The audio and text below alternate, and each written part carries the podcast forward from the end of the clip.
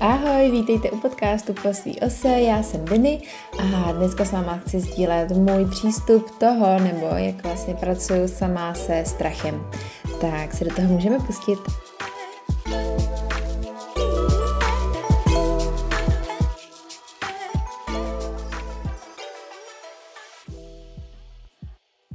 Tak ještě jednou ahoj. Já jsem dneska si říkala, že s váma budu sdílet můj přístup to k tomu, jak pracuji se strachem, protože je to něco, co si já sama na sobě všímám, že s tím musím pracovat. Bez strachu jsem vyrůstala a myslím si, že celkově strach je všude přítomný, obzvlášť za poslední roky. Situace, které se děly a které se dějou. A tak jsem si říkala, že by to někomu třeba mohlo pomoct, jsou to nějaké moje práce, taky si sama v sobě rozděluji typy strachu, protože je něco jiného strach z toho, že když budu líst někam nahoru, tak spadnu, a druhý je takový ten vnitřní strach, takový to co kdyby, takže tak. V první řadě bych řekla, že si myslím, že mít strach nebo obavy je vlastně úplně přirozený a když vidíme nějaký hodně sluníčkový lidi a tohle to se mi stává celkem i často mně, že mě lidi považují za nejvíc sluníčkový a pozitivního člověka, ale vnitřní strachy mám a pracuju s nima, možná proto to tak navenek působí, ale jsem jako úplně normální člověk, který prostě bojuje s nějakýma vnitřníma démonama a mít strach je vlastně úplně v pořádku, je to nějaký pud sebezáchovy, prostě mít strach z toho, že nevím, nebudu líst přes koleje, protože by mohla jet vlak a přejet mě, tak prostě si myslím, že to je v pořádku,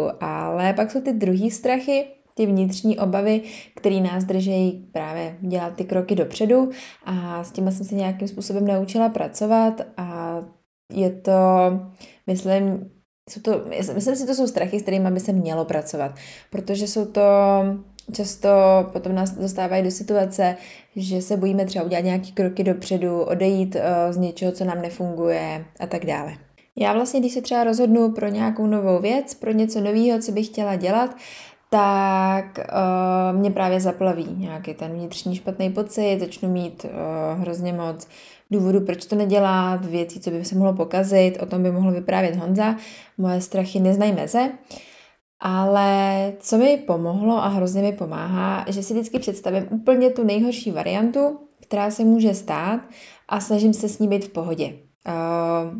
Často to končí nějakou finanční, nejistotou a tak dále. A vždycky si říkám, no a co se může stát nejhoršího? Dobře, tak na to nebudou peníze, no tak co se může stát dalšího nejhoršího? Budu to muset prodat.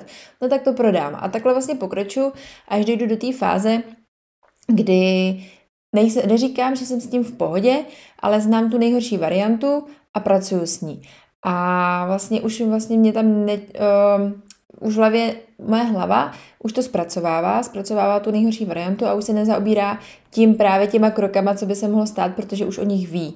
A najednou je ta mysl klidnější, čistší a jediný, s čím vlastně musí pracovat, je ta nejhorší možná varianta. Někdo by řekl, jo, zaměřuj se na to, co se může stát nejhoršího, ale v tu chvíli, když máme nějaký strach, tak právě naopak to může být to, co nás nejvíc brzdí. Takže nedávám tomu tu největší práci, ale jenom si tu mysl vyčistím, dám tomu nějaký ten bod na konci. Tohle je to nejhorší, co se může stát, ale pojď, jdeme do toho, prostě budeme vlastně v tom pokračovat. Já bych v tomhle asi navázala právě třeba například na kavárnu, prostě jsme s Honzou koupili auto, že jo, vzali jsme si na to nějaký peníze a tak dále a vlastně já jsem pokračovala, co nejhoršího se může stát. No nejhorší varianta byla, že kavárna nebude fungovat, nepůjde nám to, no tak se auto prodá. Tak. A vlastně jsem s tím byla v pohodě a šli jsme do toho potom už nějakým způsobem naplno. A tomu se dostanu třeba někdy příště, prostě tím, že já si osobně myslím tím, že to děláme s čistým srdcem, tak to prostě nějakým způsobem funguje. Ale pořád jsem se snažila být v pohodě s tím, co se může nejhoršího stát. A takhle vlastně já úplně nejvíc pracuji s těma strachama. Je to i strachy, neříkám, jsou to možná takový ne v uvozovkách důležitý strachy, pak samozřejmě nemám sama zkušenost s tím, když jsou nějaké nemoci v rodině nebo nedej bože nějaké úmrtí a takovéhle věci, tak s tímhle zkušenost nemám, tak z té úrovně nedokážu poradit, nedokážu s tím vlastně ani jak poradit, jak bych já se s tím smířila. Mám ve svém okolí někoho, kdo se musel směřovat se smrtí blízkého a pracoval s tím hodně do hloubky. Sama nedokážu právě za sebe říct, jak bych pracovala s takovýma strachama. Jsou to spíš opravdu strachy udělat nějaký kroky dopředu, strach z toho změnit třeba i bydlení, změnit místo, kde žijeme, začít s něčím novým, s nějakým podnikáním a právě všechno si to sepsat mi hrozně pomáhá s tím potom být v pohodě a naopak ty kroky potom dělat dopředu. Další, co dělám, když mám z něčeho strach, je, že si to nenechávám pro sebe a hodně komunikuju. Ať už s někým, z koho se to přímo týká, anebo někoho, komu důvěřu a vlastně s ním o tom komunikuju. A podle mě já nejvíc potřebuji ujištění, že je v pořádku, když to nedopadne. Že když, nechci říct, když selžu, ale když ten nápad prostě se nezrealizuje, nebo to nepůjde tak hladce, nebo budu nešťastná, že jsem udělala tu změnu. A hrozně mi pomáhá ujištění z druhé strany a teď to je v pohodě. Prostě no tak to nepůjde, no tak to zkusíš jinak, zkusíš to příště, půjde to něco jiného. A v tomhle já mám štěstí na rodinu, která je prostě v tomhle úplně skvělá, obzvlášť moje maminka, která prostě vždycky mě podpoří. Tak pokud někoho takýmhle okolí máte, kdo vás podporuje, kdo vám řekne, hele, to je v pohodě, tak s ním tohle to sdílejte. Jo, nemusí to být jenom osobně, může to být i třeba nějaký mentor, coach, někdy si někoho musíme vzdálenýho najít k sobě, někdy je i to nejlepší, když je to úplně nestranná osoba. A jenom se ujišťujte v tom, že když se něco nepovede, tak jak vlastně si představujete, tak je to v pohodě a vlastně no big deal.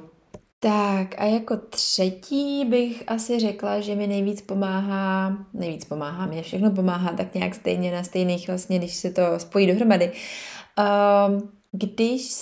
Když se podívám na spouštěče. Můj spouštěč je trošku osobního rázu, jsou to většinou finance. To je můj asi největší spouštěč strachu z nových věcí, z nových kroků a snažím se s tímhle pracovat. Tak se podívat i na váš spouštěč. Jako třeba někoho, pro mě ještě další spouštěč, když třeba lítám letadlem, já mám strašný strach z lítání, úplně prostě paralizovaný, a což se úplně neskloubí s tím, že miluju cestování, tak můj spouštěč je to, že bych, není to, že zemřu, že spadne letadlo. Můj strach je vlastně ten, že zůstanu sama, protože nevím, co je za tou smrtí.